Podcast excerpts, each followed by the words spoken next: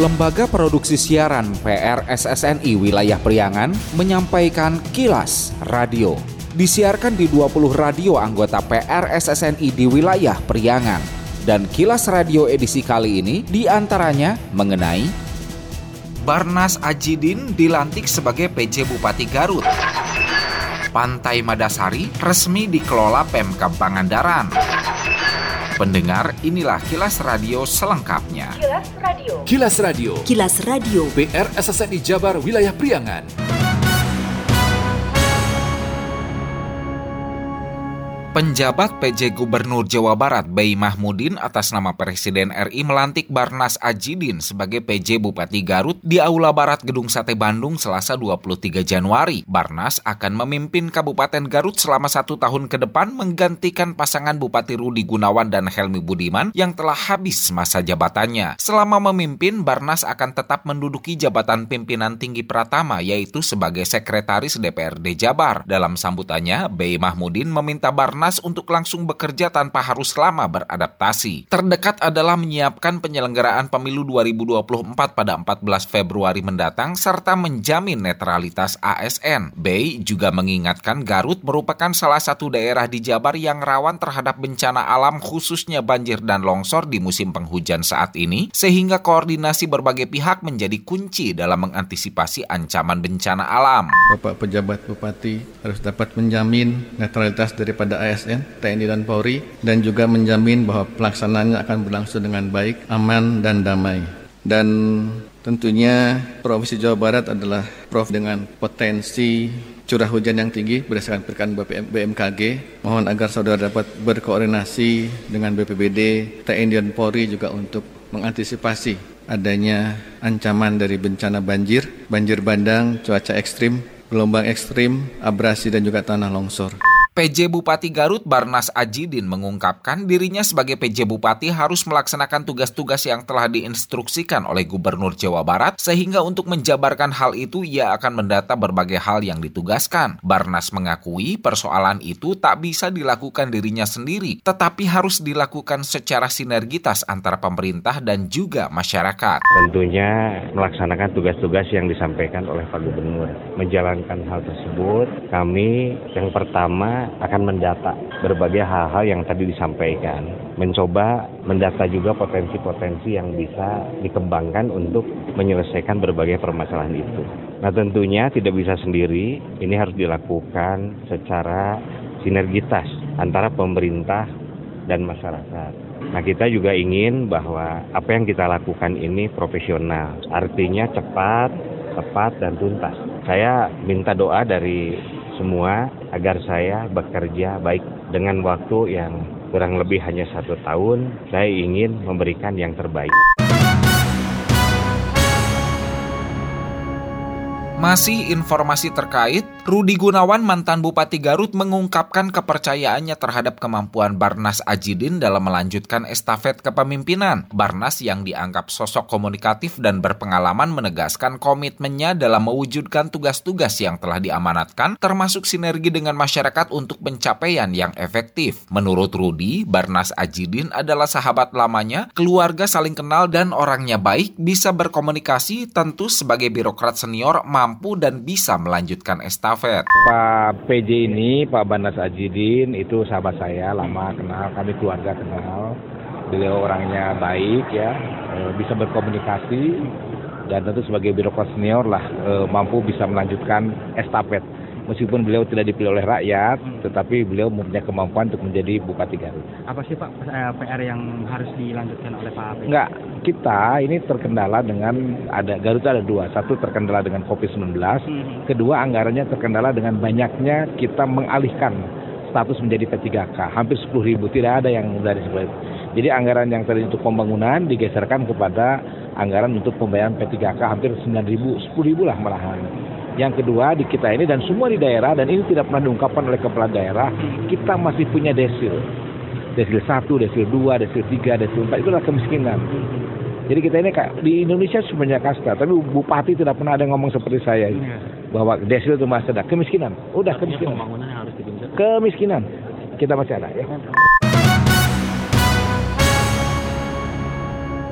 Menyusul adanya dugaan enam ekor domba milik warga kampung Pamijahan, Desa Tonjong, Kecamatan Panca Tengah, Kabupaten Tasikmalaya mati secara misterius karena serangan anjing liar, warga dihimbau tidak panik. Imbauan disampaikan Kapolsek Panca Tengah AKP Suwarto. Suwarto minta masyarakat tetap tingkatkan kewaspadaan untuk mengantisipasi kejadian serupa dengan memasifkan siskamling. Selain meningkatkan ronda malam, masyarakat juga telah berniat memburu anjing liar itu agar tidak memangsa ternak bahkan bersepakat berencana meracun anjing liar. Masyarakat jangan takut, jangan resah. Yang penting kita sama-sama melakukan keamanan lingkungan yang ada di masing-masing. Minimal kita ronda malam harus ditingkatkan. Apabila terjadi hal yang serupa, kita cepat dihubungi, cepat menanggulangi supaya tidak terjadi hal seperti yang telah terjadi sampai makan 6 korban kambing.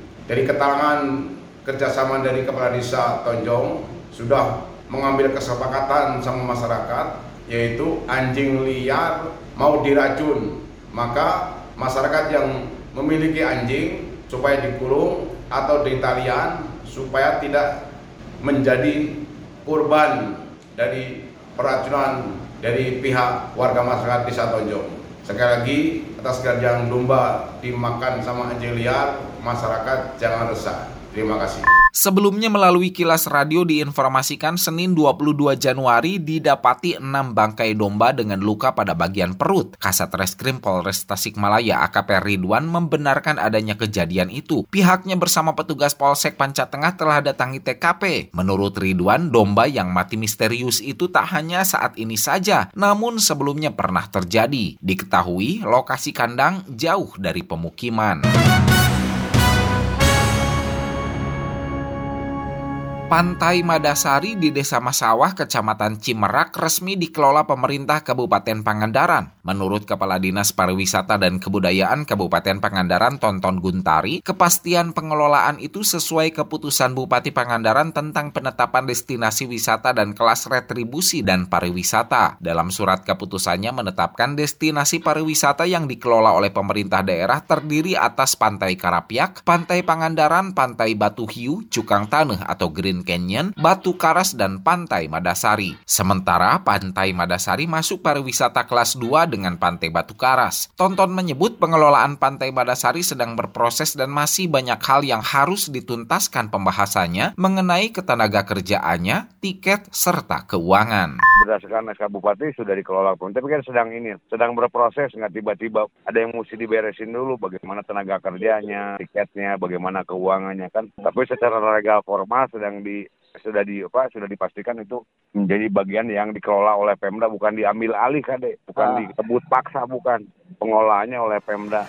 Kilas Radio. Kilas Radio. Kilas Radio. PR SSNI Jabar Wilayah Priangan. Radio dan televisi memiliki peran strategis ciptakan pemilu presiden dan legislatif 14 Februari 2024 mendatang sebagai pemilu damai dan menggembirakan, bukan menakutkan. Program siaran pemilu wajib memperhatikan prinsip-prinsip jurnalistik, yakni akurat, adil, berimbang, tidak berpihak, tidak beritikat buruk, tidak menghasut dan menyesatkan, tidak mencampur adukan fakta dan opini pribadi, tidak mempertentangkan suku agama, ras, dan antar golongan, tidak membuat berita bohong dan fitnah. Program siaran wajib proporsional serta dilarang memihak salah satu peserta pemilu dan dilarang dibiayai dan disponsori oleh peserta pemilu kecuali dalam bentuk iklan. Mari bersama-sama lembaga penyiaran, radio dan televisi kita kawal dan awasi jalannya pemilu 2024 menjadi pemilu yang jujur, adil dan bersih untuk Indonesia lebih baik. Saya Adiana Slamet, Ketua KPID Provinsi Jawa Barat. Iklan layanan masyarakat ini dipersembahkan oleh KPID Jawa Barat dan PRSSNI Jawa Barat.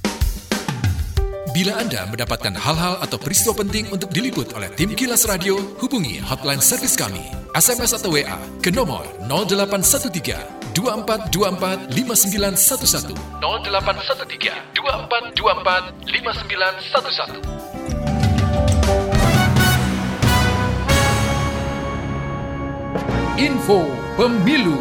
Info Pemilu. Persembahan PR SSNI Jawa Barat Kapolres Ciamis AKBP Akmal berharap pada pesta demokrasi pemilu serentak dan Pilpres 2024 berjalan lancar, aman, dan damai. Menurut Akmal, Kabupaten Ciamis adalah salah satu wilayah yang bisa jadi contoh terkait keamanan saat sebelum, saat hari H pelaksanaan dan pasca pemilu 2019, di mana banyak pihak mengakui terjadi kondusivitas yang sangat baik. Akmal berharap kondisi serupa juga terjadi pada 2024 ini.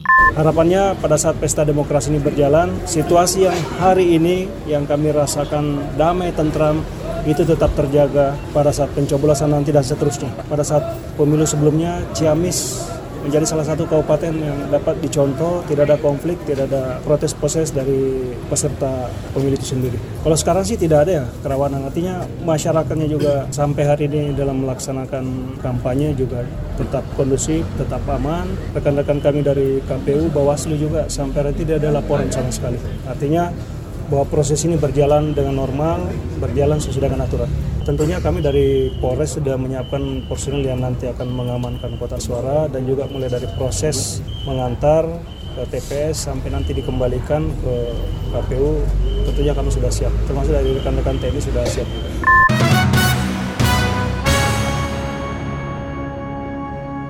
Info Pemilu. Info Pemilu.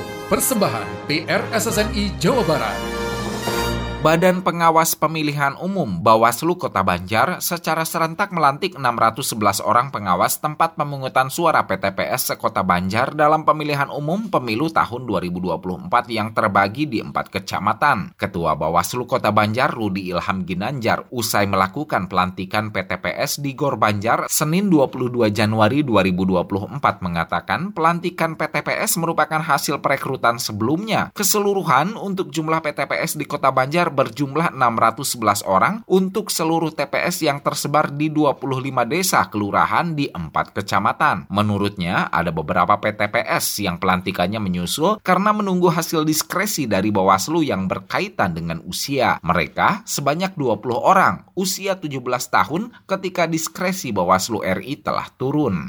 Yang mereka belum dilantik nanti kita lakukan proses pelantikan secepatnya setelah ini selesai. Tidak banyak, hanya puluhan orang saja, 20 orang kalau sebaran itu ada hampir di semua kecamatan ada, tapi jumlahnya tidak terlalu banyak, tidak terlalu proses pengawasan. Kita pengawasan tetap berjalan karena kan kekurangan itu tanggal 24 kita lakukan proses perekrutan kembali dan langsung melakukan pelantikan juga. Dalam artian perekrutan itu nanti yang kan 17 sudah ada nih. Nah, yang 17 itu kita langsung dilantik di tanggal 24 tersebut. Kilas Radio. Kilas Radio. Kilas Radio. PR SSNI Jabar Wilayah Priangan. Sekian Kilas Radio. Saya Dido Nurdani beserta tim Kilas Radio Priangan. Salam PRSSNI. Kilas, Kilas. Radio.